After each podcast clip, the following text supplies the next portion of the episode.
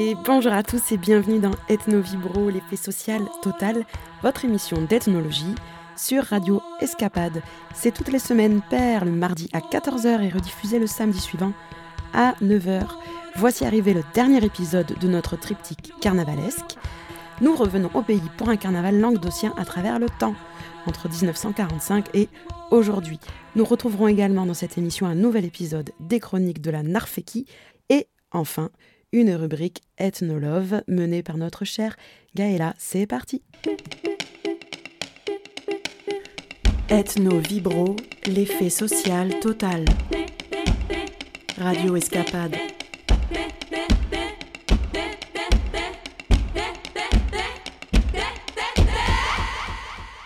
Dans les épisodes précédents, nous avons abordé Carnaval comme lieu de fête, de création, de délire collectif et comme subversion du temps et de l'espace.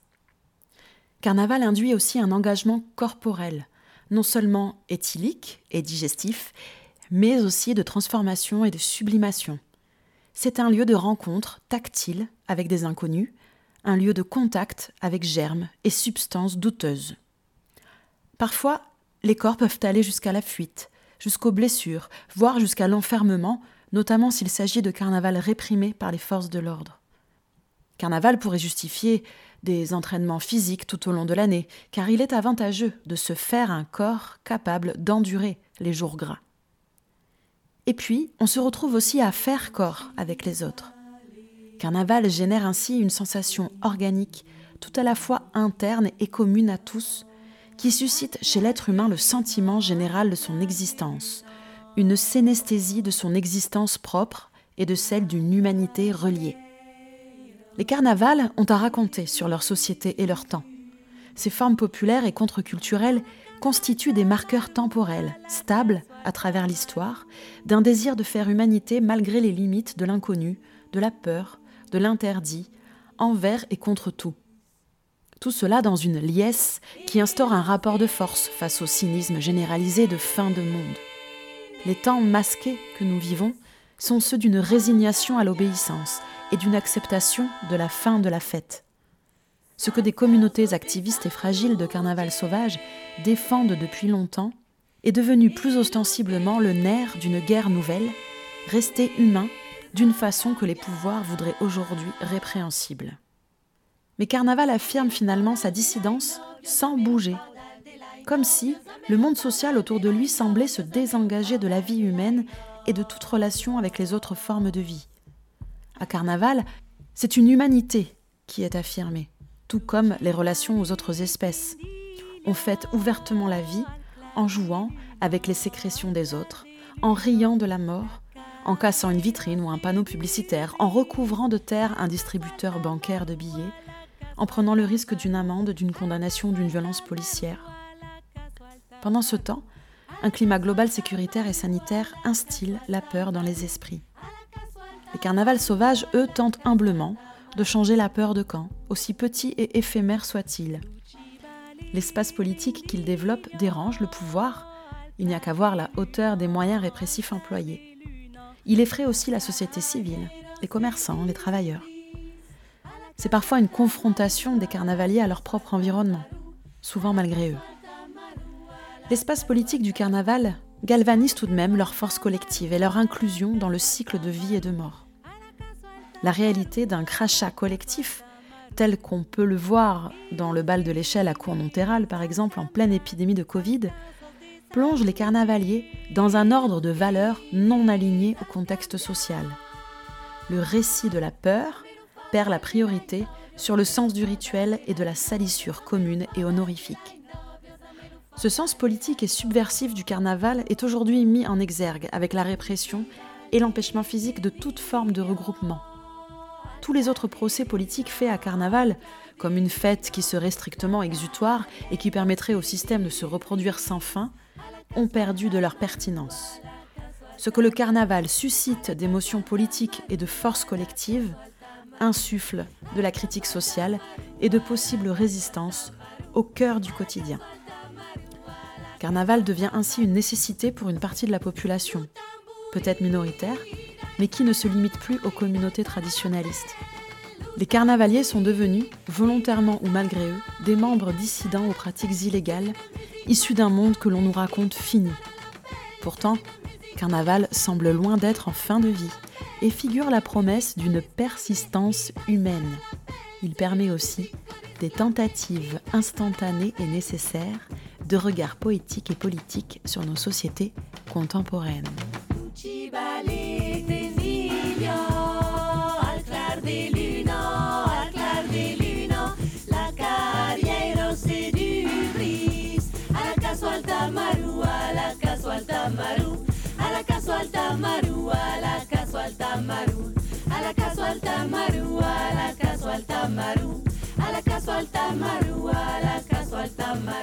Je vous propose pour ce dernier épisode carnavalesque donc une lecture d'extrait de La fête en Languedoc de l'anthropologue Daniel Fabre, publié en 1974, suivi d'un témoignage issu de l'ouvrage Constellation, écrit par le collectif Mauvaise Troupe en 2014.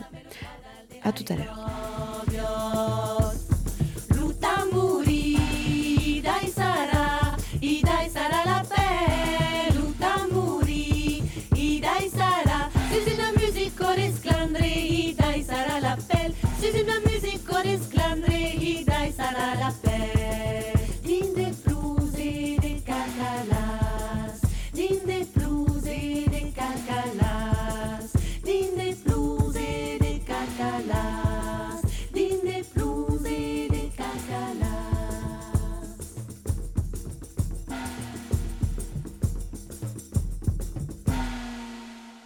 Languedoc, quand la fête au village jette ses derniers feux, libère dans l'ivresse du dernier jour les gestes et les mots enfouis, parmi les musiques électriques, en plein mois d'août, Carnaval revient dans le plus petit village.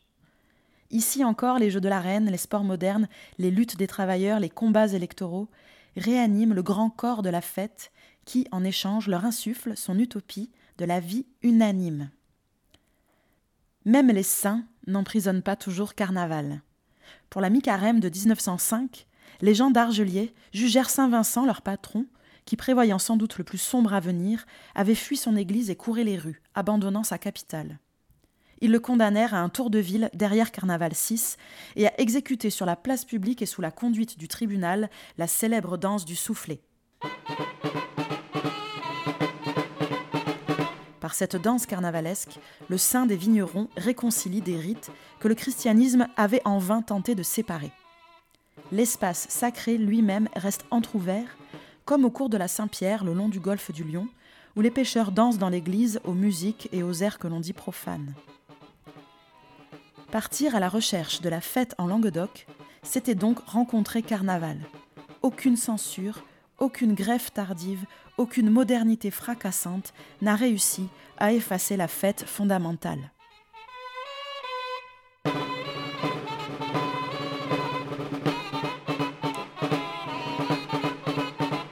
En détruisant les rythmes de l'année sans en effacer la mémoire, la guerre installa vraiment le plus interminable carême.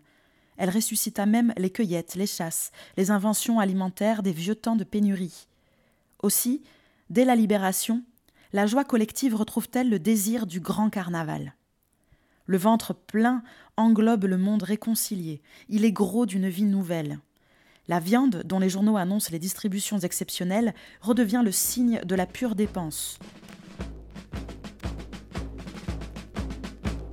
Des repas pantagruéliques à grand renfort de volailles et de puissantes libations furent notre revanche sur la tristesse du temps de la guerre trouve-t-on dans un article de la démocratie en 1946. La police enregistre maintes plaintes contre les renards à deux pattes, ces jeunes qui pillent les clapiers et les poulaillers pour faire bombance. Dès l'été 1945, les fêtes reprennent. Pendant deux ans en Languedoc, elles vont dessiner un chapelet ininterrompu. Mais l'interdiction du bal n'est pas partout levée. L'austérité matérielle ambiante, les luttes nationales pour le pouvoir s'accompagnent souvent d'un idéal de rigueur morale et prônent plus l'ascèse que le débordement. Malgré les rigueurs du temps, partout la fête bouillonne. Elle doit simplement jouer le jeu de la charité ou de la bienfaisance. Et c'est au bénéfice des pauvres qu'en 1946, dans les villes languedociennes, Carnaval est ressuscité. toutes les occasions sont bonnes pour organiser des balles, des tombolas, des défilés joyeux. Le retour des prisonniers, la semaine nationale de l'enfance, l'aide aux sinistrés, la croisade de l'air pur. Partout la fête affleure, les jeux du carnaval sont associés aux cérémonies patriotiques. Dans la montagne noire, à la Salvetat sur Agou, dès l'annonce de la libération, les anciens se vêtirent de grandes chemises blanches, se coiffèrent de bonnets de coton et, brandissant soufflets et jetant farine, ils mimèrent et chantèrent la buffatière. Ce jour-là, la procession des enfarinés, qui souvent serpente dans le bal du mercredi des cendres, renoue le fil brisé du temps. Dès les premiers signes de la défaite allemande en 1943, les travailleurs prisonniers jouèrent la mort d'Hitler, selon le scénario de la mort du roi carnaval si vivant dans l'Occitanie contemporaine. Le carnaval languedocien de 1946 reprit ces thèmes avec vivacité. Selon la tradition, le bruit fut répandu que Carnaval errait dans les garrigues et les vignes. Chaque soir, on construisait son char dans le secret d'une remise. Dans la liesse générale, le jour venu, il sortit, flambant neuf de son atelier. Sur la plateforme, derrière le tracteur, trônait Hitler. À travers son long réquisitoire, le procureur brosse le tableau d'un village languedocien à l'heure allemande. Et Carnaval Hitler est chargé de tous les maux. Ce jour-là, à Vinassan, Carnaval Hitler fut pendu, puis brûlé.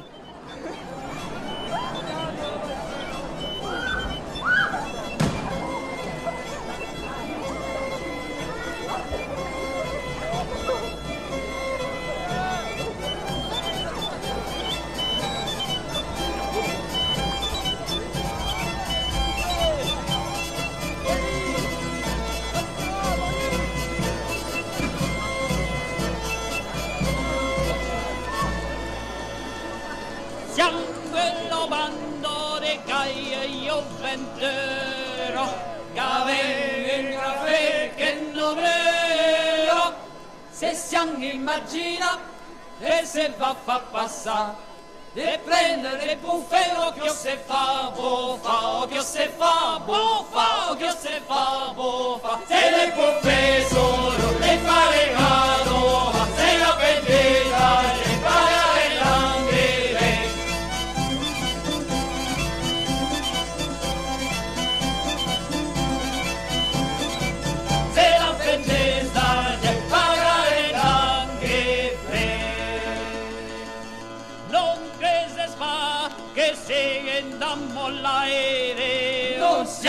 siamo ma per fare Che va se fa buffa a cadessa avanza Loccano e stancano che va come sa Che va come sa Che va come sa. Se le professore le fare mano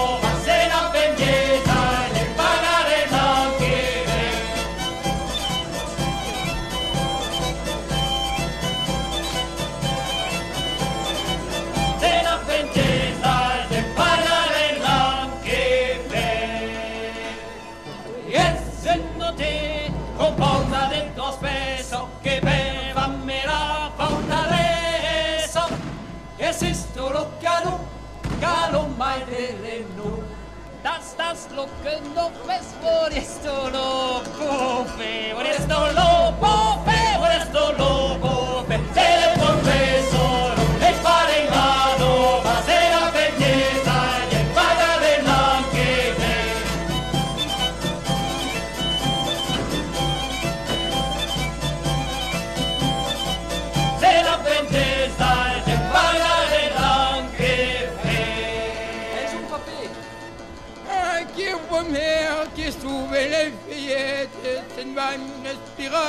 les bêtes. Ich war wirklich charmant de la première demain. Et moi qui de nos festes, was de festes, de vieilles beaux festes. Amable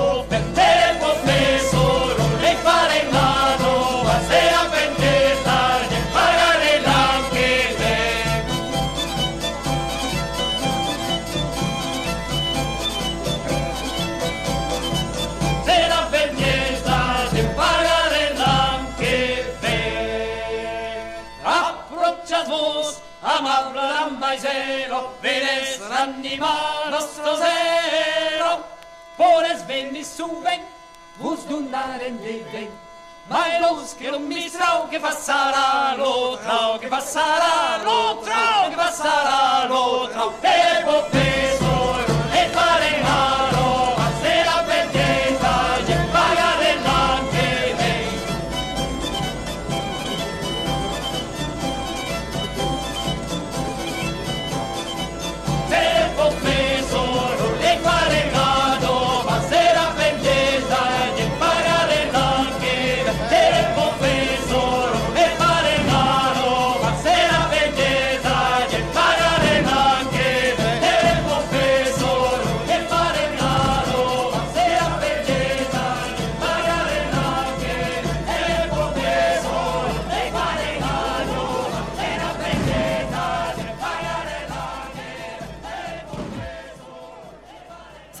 Flambée de la fête carnavalesque fut générale. Après la guerre, partout la joie rencontra le rite et le vivifia de thèmes quotidiens. Rares sont les villages où le retour à la paix ne fut pas aussi retour du carnaval. Même dans la montagne, qui depuis un siècle se vidait inexorablement, la fête reprit pied. Dans le pays de Sceaux, Carnaval fut accueilli avec toute la pompe ancienne. Les masques reprirent leur quête de maison en maison. Le soir, ils envahirent les veillées, les repas entre jeunes s'achevèrent dans les rires énormes suscités par des paris rabelaisiens. Et les fêtes du cochon balisèrent la période grasse. L'homme de paille brûla le mercredi des cendres. L'enthousiasme carnavalesque aura donc duré vingt années. La crise chronique qui s'installe alors dans la société languedocienne a, semble-t-il, entraîné ses liesses dans le naufrage. Dans les années 1965, il ne reste plus grand-chose de ces somptueuses cavalcades. La fête marchandise est exténuée ou change tout à fait de sens et de contenu. Seuls, en marge, des groupes résistent. Ils sont aujourd'hui les foyers d'une reconquête multiple et contradictoire. Dans les années 65 et surtout après 68, la fête languedocienne prend un nouveau départ. Un peu partout, d'anciens carnavals renaissent. L'infantilisation des masques ne s'impose plus. La jeunesse et les anciens, ensemble, surmontent la honte et retrouvent plaisir à la mascarade. Les pouvoirs municipaux encouragent et soutiennent parfois les grands déploiements festifs. Si Carnaval n'a pas encore reconquis tout son ancien royaume, rares sont les lieux où quelques activistes ne complotent pas son retour. À la source de cette renaissance se rencontrent, parfois se mêlent, deux conceptions sensiblement divergentes. La fête pour les uns est une technique d'animation, et pour les autres elle est un moment de désaliénation et de redécouverte d'une identité. Depuis une quinzaine d'années, le Languedoc a subi une mise en exploitation touristique sans précédent. Le mythe de la Floride occitane a fait miroiter, pour une région en pleine crise, crise de la petite industrie et presque de toutes les formes d'agriculture, la possibilité d'une régénérescence par la manne du tourisme. Le cordon des stations littorales est animé tout l'été par un calendrier de festivités dans lesquelles viennent s'insérer les anciennes fêtes votives qui conservent autour de l'étang de Thau par exemple tous leurs rituels.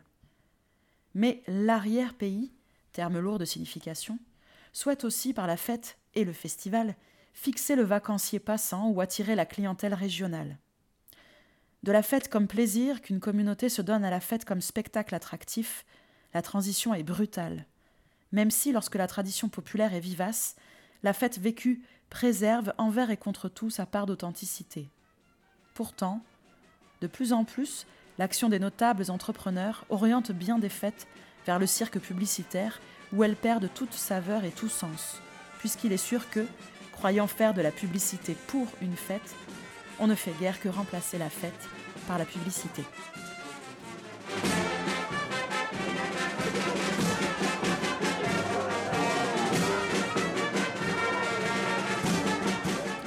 À l'opposé, pourrait-on dire, mai 68 a réconcilié la fête et la politique. La libération du corps et de la parole, l'inversion parodique que le carnaval exige, sont des armes critiques offertes à tous. Surtout la découverte d'une identité occitane se fonde aussi bien sur la langue, l'histoire, les œuvres passées, que sur la vie quotidienne et son envers, la fête, grand œuvre collectif. Les carnavals d'aujourd'hui sont les seuls moments où la parole occitane est nécessaire, dans les intrigues les masques multiplient, et toujours possible quand les airs de Fécos portent des textes qui sont repris par toutes les voix. Au cœur de la fête ressurgissent donc des comportements, linguistiques et corporels, que l'on eût cru éliminés par plusieurs siècles de dressage. C'est pourquoi le jeu carnavalesque est aujourd'hui, au-delà de la mode, une des interrogations militantes, loin du tourisme ethnologique ou de l'exotisme refuge. L'histoire nous dit par ailleurs que tous les grands moments de la résistance occitane ont cherché à enraciner leur écriture dans le carnaval et la fête populaire. Au XVIe et XVIIe siècle, les poètes et dramaturges d'Aix à Toulouse vivent la résurrection culturelle d'une langue au sein du carnaval et des Jeux de l'Ascension. Au XIXe siècle, Bien avant le félibrige, les artisans poètes sont d'abord les chansonniers du charivari, du tribunal carnivore, de la cour coculaire et du carnaval. Combien d'œuvres importantes du théâtre occitan contemporain sont écrites sur le mode des jugements carnavalesques? La fête occitane invente un espace d'identité. Mille fois enterrée par des commentateurs réjouis ou nostalgiques, elle renaît de ses cendres, semblable et différente, comme si le jeu de la mort et du retour n'était pas seulement un effet de sa nature rituelle, mais bien un trait de son existence historique.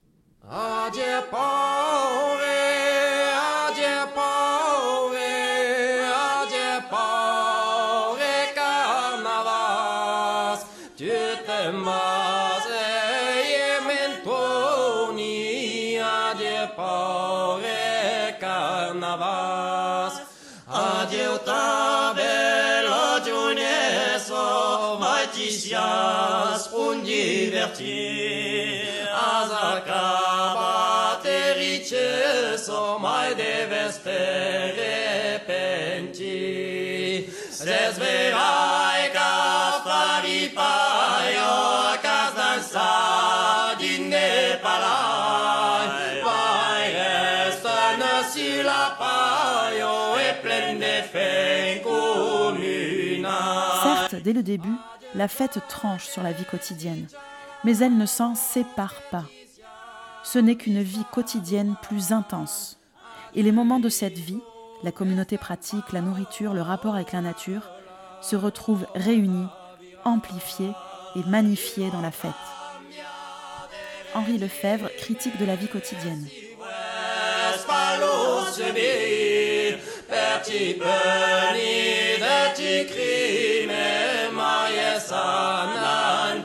Shabin, adieu vieille paille de laisser locale, mais arriva, es le jour de la justice, adieu te que vas crevar. Tout le peuple santuario et tu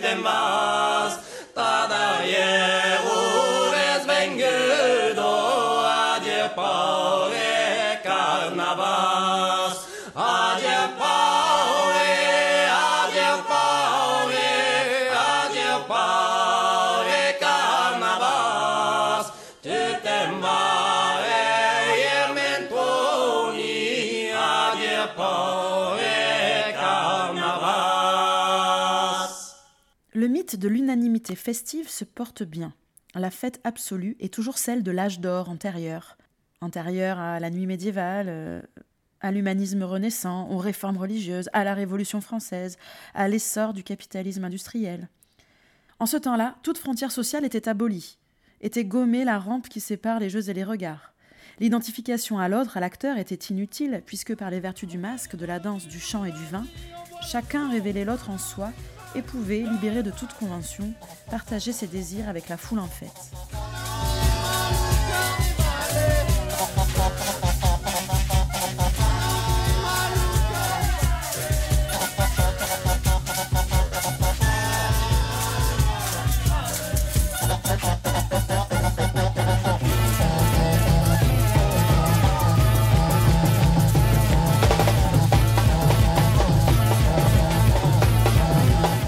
Premier clivage, absolument constant et socialement significatif, infirme cette vision d'utopie. La fête, et le carnaval surtout, est longuement élaborée au sein de groupes strictement définis. Si dans sa pointe extrême le jeu mime la dissolution de toute forme sociale, c'est selon un codage éminemment social qu'il se construit. Ces groupes vivent certes une sociabilité informelle, ce sont des associations pour le plaisir qui souvent, loin de toute structure officielle, ne font leur fête toute l'année sous prétexte de préparer la grande fête collective. Le recensement de ces groupes en Languedoc depuis 1945 donne une impression de complète hétérogénéité tant leurs références sont diverses. Comité des jeunes, classe des conscrits, communes libres, groupes professionnels, sociétés, bandes. Seule l'histoire, à peine esquissée ici de la sociabilité du carnaval, mettra un peu d'ordre dans cette multiplicité. Elle ressemble à première vue à un véritable conservatoire de formes d'organisation désuètes. En réalité, elle est un lieu de résistance. L'invention constante, la parodie des institutions sérieuses démontre d'abord la capacité d'autogestion des meneurs de la fête, leur désir d'indépendance face aux tentatives d'encadrement des pouvoirs.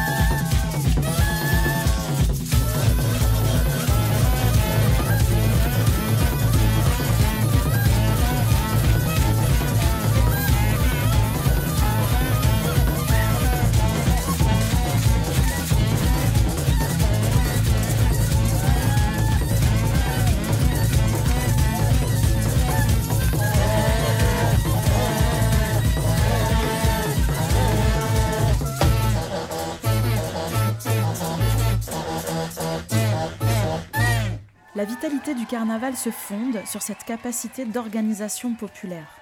Du groupe naît l'invention, celle qui constamment redécouvre les figures du rite et reçoit l'adhésion passionnée de tout le peuple d'une cité.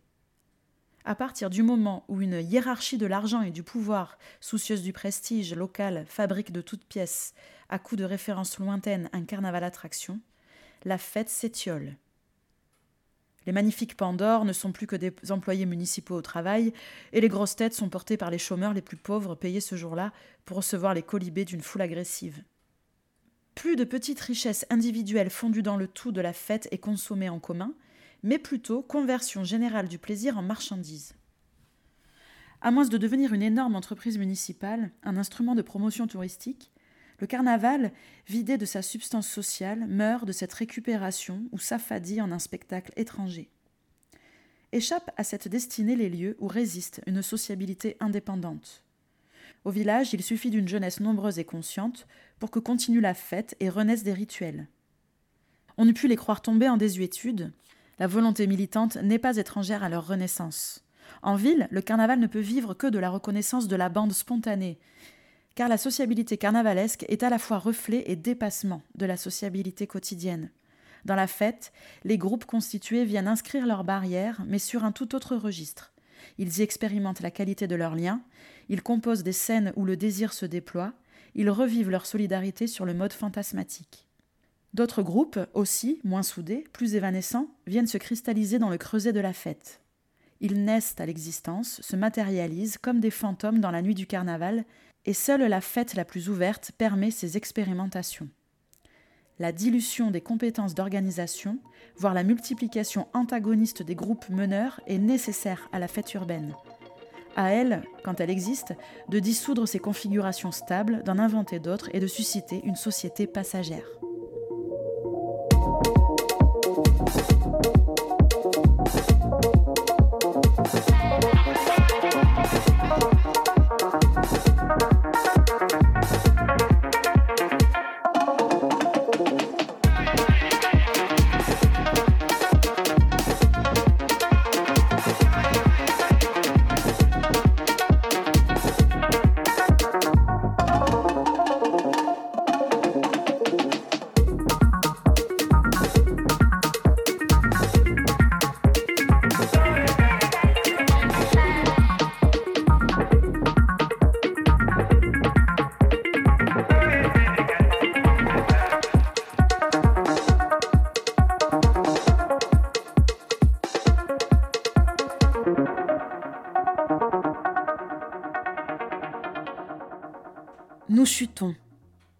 La fin du monde nous entraîne dans sa course.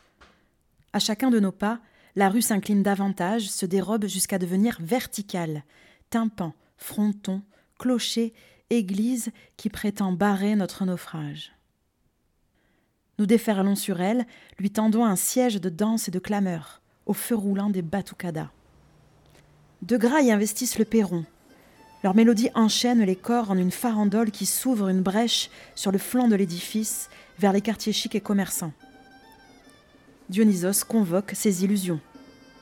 Par un glissement imperceptible, mon masque dépose un léger voile sur mes visions.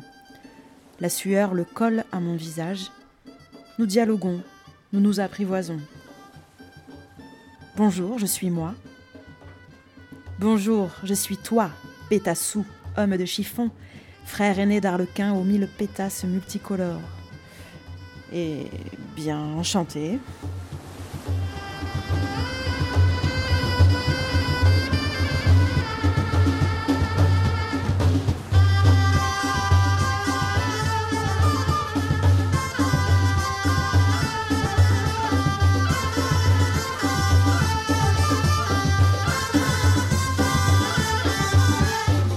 Sans prévenir, il court comme une bête sauvage sur une famille de badauds, agitant bruyamment sa cloche sous leur nez.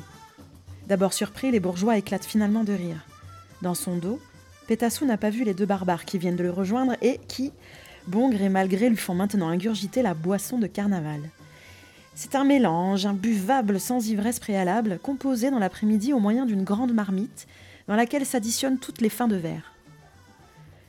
Couché par ce goût unique, Pétassou, au sol, contemple les rares morceaux de ciel graciés par les immeubles, tandis que deux de ses semblables installent au-dessus de lui deux tuiles qui forment un aqueduc de fortune. Le vin y coule, la bouche ouverte se remplit jusqu'à, fatalement, déglutir et déborder sur les vives couleurs de notre habit et finir en flaque sur la chaussée. Il se relève. Tout autour, notre chaos s'est installé dans cette rue snob de l'hypercentre. L'hostilité supposée des riverains attise un peu plus l'exubérance. Pétassou sonne aux portes. Il est deux, il est huit. Il grimpe aux gouttières, frappe au carreau, décroche un drapeau français et le jette dans la rue où il s'enflamme instantanément. Les percussions de poubelle durent encore et encore. Tout à coup, sous un porche, j'avise un peu inquiet ma conductrice titubant trois verres à la main. Je maudis immédiatement cette morale de sécurité routière qui résiste vaille que vaille aux vapeurs d'alcool dans un recoin de mon cerveau. Trop tard. J'ai perdu mon compère démoniaque. Je pars à sa recherche en remontant la foule, une profonde solitude m'envahit. Sans conviction, je me laisse raccrocher par la chaîne de la danse, les mollets tièdes. Arrive un croisement de rue, Pétassou est là, transformant la danse en chahut, un énorme tas de corps et de membres sur lequel chacun se plaît à venir s'empiler. Il se relève, hilar, un brin courbaturé. Ça se tape dans le dos, ça s'enquiert que personne ne se soit fait mal. Il n'y a plus ni homme ni femme. Le triste jeu de la séduction a laissé la place au jeu des enfants et des bêtes, à l'innocence de l'inconnu. Mais déjà les grailles nous appellent à remonter à l'assaut de l'hypercentre, duquel nous avons sérieusement dérivé. Les pas chancelants s'attaquent à la montée, derrière le caramantrant fin du monde 2012 un amas de déchets métalliques sur roulettes soudés entre eux et au sommet duquel trône une chaise d'écolier. Pétassou tendu de tout son long sur le dossier dominant la foule, la harangue dans l'indéchiffrable langage de l'ivresse. Jusqu'à ce qu'une rumeur remontant de l'avant du cortège lui coupe la politesse. La flicaille bloquerait l'accès à la comédie. Suspension loquace, chacun a quelque chose à en dire. Depuis plus d'une dizaine d'années qu'ils y interviennent, les argousins font partie du paysage du carnaval des gueux, de ses rites même. Il a tant de fois fini en affrontement, gazage contre bris de vitrine, c'est même par ce biais que j'en avais entendu parler. La foule toujours bruissante de discussions s'est retournée, choisissant spontanément comme destination de secours une placette, où les fêtards avaient leurs habitudes de tous les week-ends, mais d'où depuis quelque temps ils se font systématiquement déloger. L'espace se resserre, on se sent proche. Sans autre forme de procès, la fin du monde s'enflamme, et comme depuis des millénaires, on danse autour du feu. Je recroise encore Pétassou, qui accélère les pas, fait bifurquer à l'improviste un trajet bien huilé. Nous sommes cette place, nous sommes Carnaval, et cette nuit, Carnaval et Montpellier. Encore quelques heures de grâce masque à masque avec ce puissant fond du présent qui fait rougeoyer l'inconnu devant nous. Et puis ressurgissent les inévitables spasmes du monde alentour. Alors qu'au volant d'une poubelle pleine de combustible, nous croisons la bac en embuscade, une banderole est accrochée entre un réverbère et un échafaudage. Jamais répression ne tuera carnaval. Les mots sont de retour, l'élastique de mon masque craque, on a perdu le tambour, la fête bascule sans se presser vers sa mort. Malgré l'inertie de l'alcool, chacun redevient peu à peu moi, toi, elle, eux. Pétassou a disparu. Ma conductrice interloquée tombe des nues. Comment est-ce possible que ça ne dure pas jusqu'au petit matin?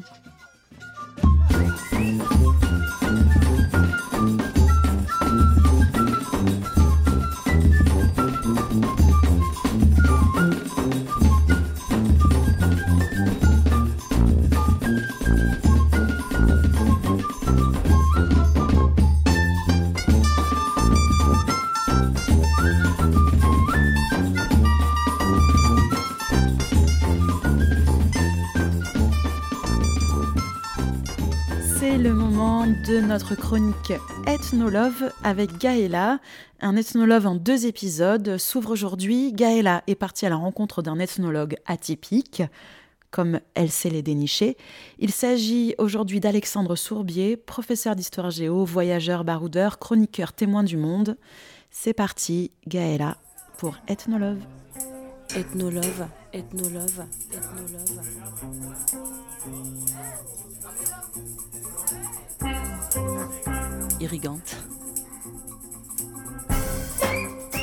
Ivre de débordement. Sur la piste de l'étonnement. En décryptant la complexité de nos mondes.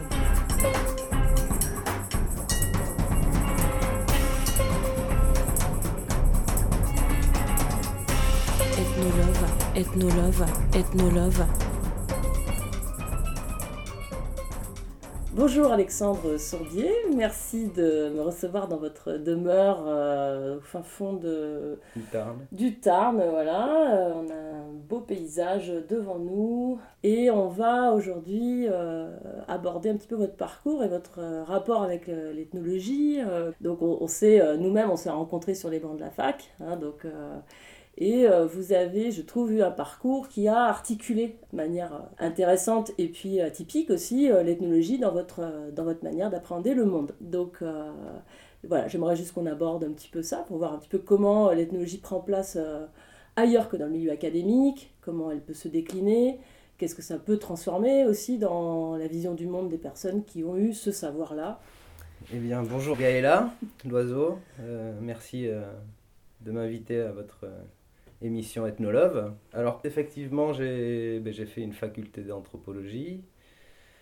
Après avoir fait un cursus en histoire, en fait.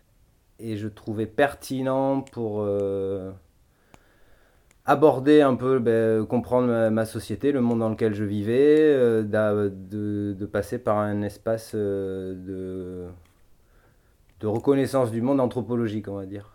Tout un cadre conceptuel, en fait. Toute une façon de comprendre et d'entendre euh, une culture, une société, avec euh, des définitions. Après, euh, forcément, j'ai une formation universitaire anthropologique liée à Bordeaux en 1997, 98, euh, 19, qui fait que j'ai abordé un pan de la- de l'anthropologie, mais il y a tellement d'autres façons d'aborder ça. Bordeaux, c'est assez africaniste. C'était africaniste. D'ailleurs, moi, j'ai commencé sur un terrain africaniste. Dans l'idée, hein, j'étais un... le terrain africain, bah, l'exotisme, on va dire. euh, j'ai découvert. euh, L'anthropologie permet de découvrir l'exotisme, justement, Mm. qui est intéressant, qu'on n'a pas forcément. euh, On est jeune, hein, quand on est étudiant, on comprend pas vraiment tout ce qui se passe et on nous, a- on nous amène plein de, de matériaux pour entendre, quoi. Et Mm. après, en fonction de ça, on, on pose des graines et puis chacun va récupérer certaines graines. Notamment dans ceux qui vont pas continuer le parcours universitaire aussi. Je pense que plus on fait le parcours uni- universitaire, plus on rentre dans un cadre conceptuel euh, précis, euh, clair, euh, qu'on retravaille et on se retrouve dans un, dans un monde avec des gens qui ont les mêmes, euh, Mm. beaucoup de, les mêmes tenants. Ils sont d'accord ou pas d'accord, mais en fait ils, ils sont dans le même dialogue, dans la même conversation. Alors que quelqu'un qui en partirait, qui n'irait pas jusqu'à une thèse, qui continuerait avec, va lui euh, individualiser cette, euh, cette pensée, je pense. Se l'approprier encore plus. Et c'est pour moi, c'est ça qui est très important dans l'anthropologie, c'est que autant ça m'a appris sur l'altérité, donc apprendre à, à découvrir l'autre, on va dire, mais surtout découvrir sa propre société et ce point de vue euh, subjectif que l'on a en tant que moi, en tant qu'Européen, de Bordeaux, euh, voilà, avec mon histoire. Je trouve que voilà, euh, j'ai compris ma société en, est- en essayant d'avoir accès à l'altérité, en gros, parce qu'il fallait que je re-questionne ma position pour savoir qui voit quoi, à quel endroit. Mm. Euh, donc bah, pour moi c'est quand même une posture qui peut après c'est presque une posture philosophique je pense que c'est une posture philosophique hein, l'anthropologie dans ce cadre là qui permet de d'essayer de faire un pas de côté pour bien comprendre euh, qu'on qu'on- qu'on participe aussi à une construction qui fait partie de notre monde aussi Mm. et qu'il y a toute une difficulté pour pouvoir entendre l'autre en- si on reste trop et est-ce qu'on peut en sortir? Ben, L'anthropologie dira que oui, euh, par moment, Mm. tout en disant que bah non, on y est quand même dedans, on peut pas se, on peut pas être autre que appartenant à sa culture. Mais la position reconnue comme telle, elle, est- elle, elle- elle permet de, bah, elle donne un cadre de réflexion euh, Mm. particulier quoi, Mm. et qui m'a après euh, permis, euh, en fait, à considérer les différents actes de ma vie parce que on le retrouve dans bah, dans, notre champ religieux, notre champ politique, notre champ économique, notre euh, voilà, il y, a tout un truc qui fait que euh, qu'on fait partie d'un cadre, d'un moule. Et là, je découvre le terrain africain et je découvre que tout ce que j'ai lu, bah, ça correspond absolument pas à tout ce que je vois, que tout le monde a, mis son interprétation, que, et que si je veux comprendre ce qui se passe euh, dans, certains, dans cette société, bah, il va falloir que j'y reste 15-20 ans et que je... Et je me dis que bah non, c'est pas pour moi. Mm. J'ai pas, euh, je me sens pas euh, cette âme d'anthropologue euh, africaniste qui irait s'installer et, et je préfère euh, ne plus travailler sur un terrain extérieur. Et l'année d'après, je refais ma maîtrise. à l'époque, on est en maîtrise. Je refais ma maîtrise sur le temps présent, sur, une so- sur ma société, sur des jeunesses communistes révolutionnaires, un groupe bordelais Mm. Que voilà, j'ai les tenants aboutissants, je connais à peu près le cadre de réflexion intellectuelle, le cadre culturel, le cadre social. euh, voilà, je suis dans un monde et je peux en parler plus simplement, et plus sans inventer un exotisme ou des traditions ou un rapport. euh, je préfère.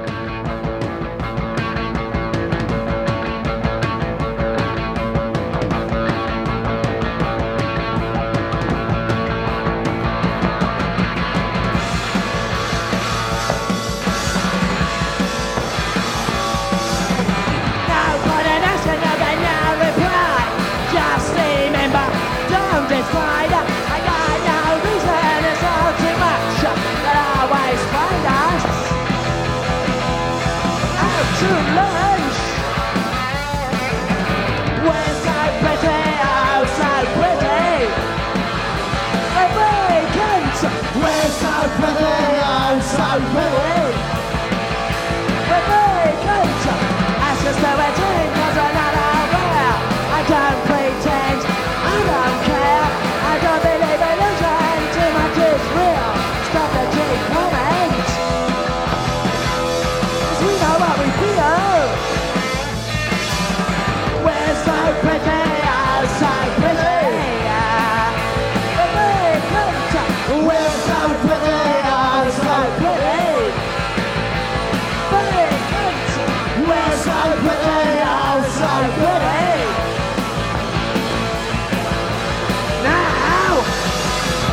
Ça, ben, euh, pas, je suis pas pris en, en- ni en DEA ni en thèse, je repars et je vais faire continuer après ma vie euh, en devenant euh, professeur contractuel d'histoire géo.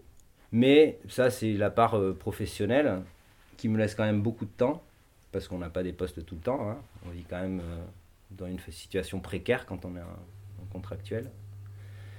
Mais on a du temps. Et ce temps, ben voilà, je l'ai à utiliser pour voyager. J'ai une foi dans, dans l'humain où j'ai- envie d'aller rencontrer des gens, de comprendre certains mondes par certains biais. Voilà, je, ça reste des voyages, hein, ça reste, c'est pas de l'anthropologie en Mm. tant que telles, mais euh, pour moi, je les aborde d'une façon anthropologique. J'habite en Égypte une année, je vais euh, en Inde, je, et je découvre euh, l'Ayurveda, mais une pratique plutôt euh, plus artisanale que ce qu'on peut bien entendre en Europe. Et notamment, euh, ça peut faire mal. hein. Ils m'ont brûlé à l'huile. bon, bref, une fois que je, commence à, à faire mes voyages, et notamment celui de l'Inde, je commence à faire un, un blog. Et j'essaye de, de parler de ce que je vois, de ce que je comprends. Et je fais un petit truc justement sur l'Ayurveda. Et puis je demande à la fin de ma session euh, bah, comment on peut faire pour aborder les bases de l'Ayurveda. Et le, le docteur me regarde avec les billes rondes et me dit Mais euh, c'est pas dur, hein, juste regardez, euh, de l'autre côté, là-bas, il y a, y a, y a l'université qui forme à l'Ayurveda, euh, c'est 7 ou 8 ans. Il y a un cursus, il est clair, il est carré, euh, et c'est 8 ans. Bon. Bah, là-dessus, je me dis, bon, ben, je, vais faire, je, vais pas faire, je vais faire exactement comme en Afrique. hein, pour connaître ces trucs-là, il faut y aller, c'est intégré, machin, faut rester longtemps. Faut, hein. En plus, la société ind- indienne, si on peut parler d'une société indienne, parce qu'il y en a plein, en fonction des langues, il y a les Tamouls qui sont pas pareils que les Hindis. Il y a des États qui sont communistes et d'autres qui sont ultra-libéraux. Il y a, voilà, c'est une société, euh, c'est la dernière euh, civilisation qui détient une, euh, un polythéisme. Et en fait, quand on rentre dans un monde comme l'Inde, on découvre que le polythéisme, en fait, pour tout le monde, il est différent. Ils ont Mm. tous des dieux, certains qui reconnaissent, d'autres connaissent même pas ces dieux-là. Alors, avec ça, il y a la réincarnation. euh, c'est une société, mais d'une dureté euh, envers les, les plus pauvres, euh, qui sont censés être des les castes basses, du coup, et qui se retrouvent à être à pas être soutenus par les autres, parce qu'en fait, s'ils sont en caste basse, c'est parce que dans des vies antérieures, ils ont fait euh, des mauvaises choses, et que du coup, c'est une forme de punition. Donc on n'a pas à aller à essayer de les aider puisqu'ils sont censés être punis. Donc on, on peut même aller un peu plus loin quoi. Et en fait, j'ai- et après j'ai toute un- une histoire avec l'Amérique du Sud. Veux découvrir Cuba, notamment parce que bah, euh, la société de Fidel Castro, je suis plus intéressé par tout ça. C'est un côté plus historique, euh, histoire récente, l'histoire de Cuba, la guerre froide, tout ça. Je rencontre des gens, je rencontre une situation politique, je rencontre une, société policière, mais aussi une société très éduquée qui me surprend avec la qualité de, des connaissances historiques des gamins là-bas, mais c'était juste, euh, c'était formidable. hein. Voilà. On sait que c'est euh, le bon côté de Cuba, hein. c'est euh, quand Ouais. même ce côté euh, éducation et médecine, euh, même si après. Et je découvre aussi de- une forme de racisme où je m'aperçois que bah, bah, que les, les, les, Européens, les descendants européens sont surtout à la tête de l'État et les descendants afro-américains sont plutôt les plus pauvres Mm. et font partie du peuple. Mais j'y tiens pas plus que ça, je, je m'en aperçois comme ça, voilà. Mais je, je- je- c'est étonnant. C'est plus tard où je vais habiter en, en 10 ans plus tard, où je vais habiter en Guadeloupe, où je redécouvre en fait mon voyage de Cuba et l'importance de l'esclavage, de la société de plantation et euh, des restes de cette société de plantation et, du, euh, et d'un racisme institutionnalisé dans toutes les îles euh, antillaises en fait, Mm. tant de la Grande Antille je pense que, de que des petites.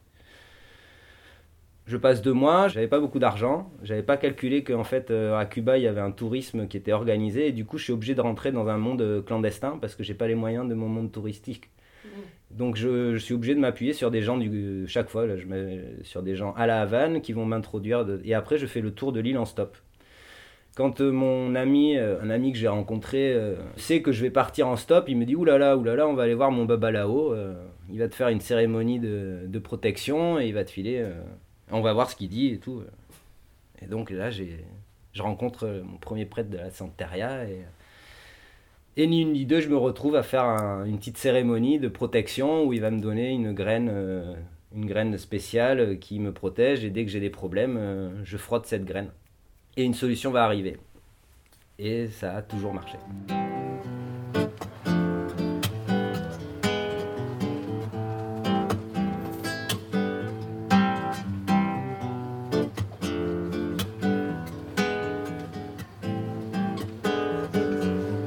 Yo quiero caminar donde no hay senda, donde nadie cantó ya mi cantar. Yo quiero caminar por las veredas de un río que mañana nacerá. Tiraré semillas a la tierra. Semillas que muy pronto brotarán. Déjame ver cómo va entrando por mis pies en la tierra latiendo que va encendiéndome la piel y puedo ver la raíz, sentirme tierra también. Quiero sentir mares vertiendo sobre mí todo el agua que empuja lo que no quiere salir y lo que no me hace bien. Lo voy echando de mí. Je me suis retrouvé euh, bah, dans des situations de stop, euh, l'autostop, on appelle ça la botellia. Botellia, ça veut dire la bouteille d'eau. hein. La bouteille d'eau, euh, ça veut bien dire ce que ça veut dire, il va falloir attendre. La première fois, je crois que j'ai passé 12 heures à attendre le premier camion. On est à l'arrière d'un camion avec plein de Cubains qui se demandent ce que je fous là, ce je fous pourquoi je suis pas peinard dans, les beaux cars qu'il y a pour touristes. hein. Et on est derrière, euh, donc sur une, espèce de camion euh, gigantesque qui porte, euh, qui, transporte des turbines. Là, ça se passe, hein, on va passer plusieurs heures, et en fait, à un moment donné, il y a un énorme abat d'eau et une pluie tropicale. Et là, je suis le seul qui a, qui est une, sorte de bâche. Donc je vais, parce que j'ai un grand kawaii, mais très très grand, et du coup, bah, on va se mettre à plusieurs sous la bâche, et ça crée tout un début d'aventure, quoi et qui va me permettre, d'une fois qu'on arrive, parce que j'ai été pris trop tard, on me laisse euh, à un carrefour de nuit, dans, dans une pampa de dingue, et heureusement, il y a un type qui était là, et qui me fait, bah, viens, viens dormir à la maison. Et ce personnage, il s'appelle Monsieur Durand. je l'apprends, et du coup, je suis chez les Durand, dans un endroit complètement paumé, et bah, du coup, il y a plein de gens qui viennent, parce que, bah, tiens, il y a, y a un Français qui est là, alors ils viennent, ils viennent me regarder manger, on m'offre à manger, euh, tout le monde est là, et puis après, c'est l'heure de, de regarder la télé, une petite euh, novelas euh, brésilienne, cubaine, et on regarde tous ensemble, on est une trentaine sur des bancs dehors. euh. Enfin voilà, et à 5h du mat, le type me réveille, me dit Allez, maintenant tu t'en vas, on te met dans un- ils m'ont mis dans une jeep d'un type qui passait par là, et je me retrouve à refaire du stop sur un chemin et à être pris par une. Et l'histoire continue. Quand je repars, je, me- je redécouvre le monde caribéen avec euh, la Guadeloupe où je m'y installe il y, a, il y a 7 ans. Je m'y installe pendant 3 ans. Et là, je redécouvre tout le monde euh, antillais. Euh, en Guadeloupe, le vaudou local, on l'appelle le Kembois. Il y en a, hein, il, y a, il y a- il y a toujours il y a des histoires de trois chemins, de- il y a des arbres particuliers, il y a tout, il y a tout un inframonde en fait fait de, de ce monde euh, non humain, comme dirait Descola, euh, qui, mais qui est hyper important, hein, qui, qui- qui vit avec les vivants et que les vivants font vivre. Et voilà, il y a tout un rapport. L'homme, il a un pouvoir créateur, moi je parle des styles là. S'il dit quelque chose, qu'il fait quelque chose, ben, ça existe. Et après, on revient après sur Jeanne Favre-Sada, hein, euh, pour moi, qui est toujours fondamentale dans sa conception de la sorcellerie, qu'elle avait travaillé en Mayenne. Si on est hors du contexte, on peut pas être touché par cette sorcellerie parce qu'on n'en tient pas les tenants aboutissants. Une fois qu'on commence à comprendre les choses, on peut y être dedans. Et on peut être investi. Mon histoire, on revient sur cette fameuse graine qu'on m'a donnée. Euh, je rentre dans un truc, j'ai l'impression de comprendre des choses. euh, j'ai une expérience amazonienne et tout. J'ai l'impression que la graine m'est enlevée parce que j'ai plus besoin de la graine. Parce que je sais appeler. Et j'ai plus besoin d'un support qui fait que je, en prenant le truc, et du coup, bon, ben voilà. Ça fait partie de tous les trucs que j'ai jamais expliqués. Il y a tout un monde irrationnel, qu'on va dire, chez nous, euh, que, qui est inexplicable et qui pourtant a l'air de fonctionner.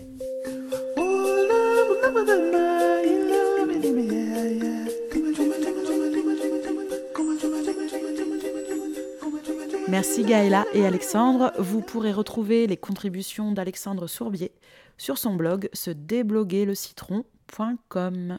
Sans plus tarder, nous retrouvons un nouveau chapitre de la monographie de Jean Caz pour entrer dans la partie formée par la forme, praxis et processus de normalisation du corps, en commençant par le chapitre La toilette, un rituel qui modèle. Les formes élémentaires de la vie narfec, une ethnologie dérangée, par Jean Caz.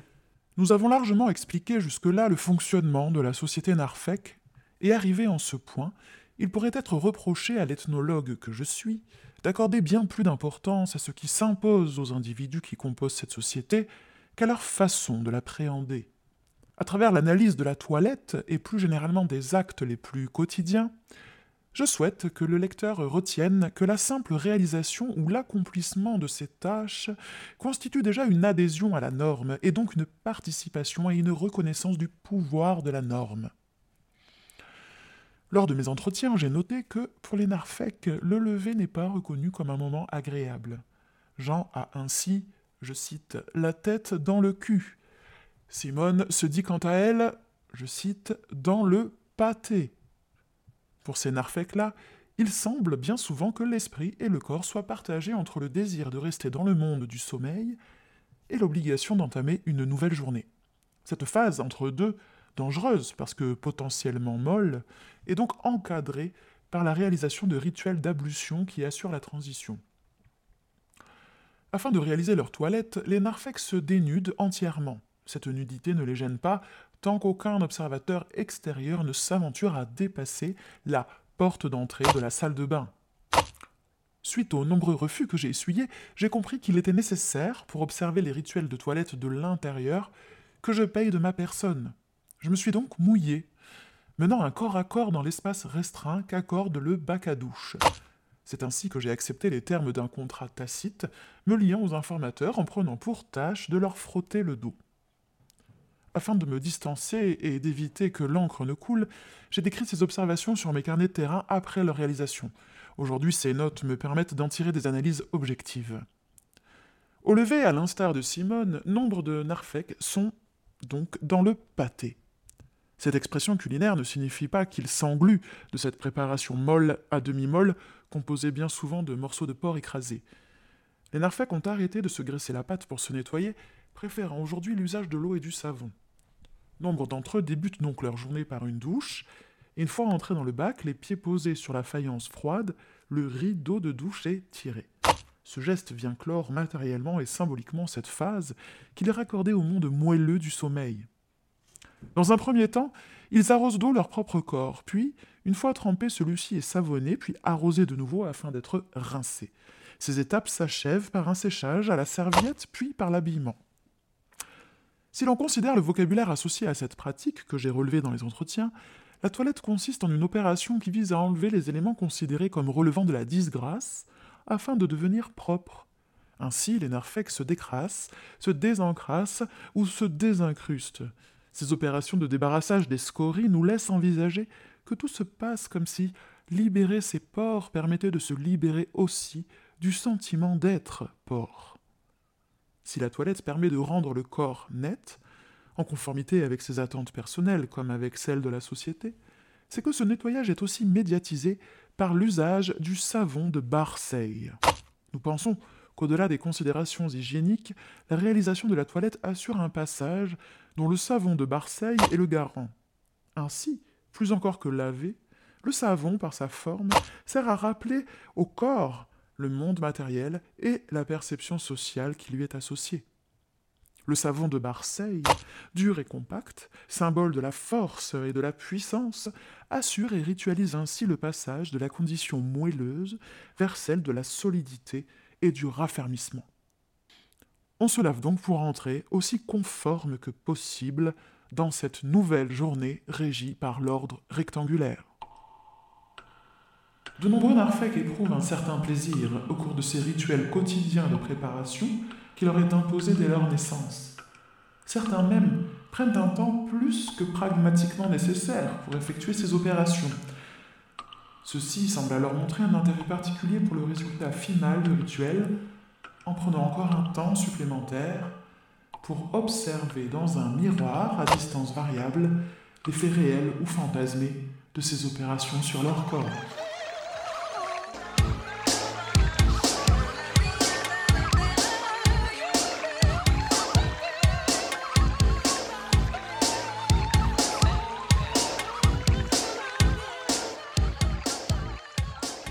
Musique, euh, liste non exhaustive, La Malcoiffée, Les Amis du Poulain, Moonjoy, Gatchampeg, La Vespa Courdon Orchestre, Niacad, Graioli, Les Sex Pistols, Muerdo featuring Lola Membrillo, Bobby McFerrin, Lerita Mitsuko and Sparks. On se retrouve dans 15 jours avec une nouvelle émission et une nouvelle thématique.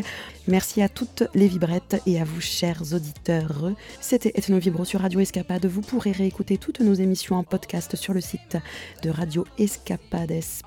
et sur l'audioblog Ethno Vibro d'Arte Radio. À dans 15 jours.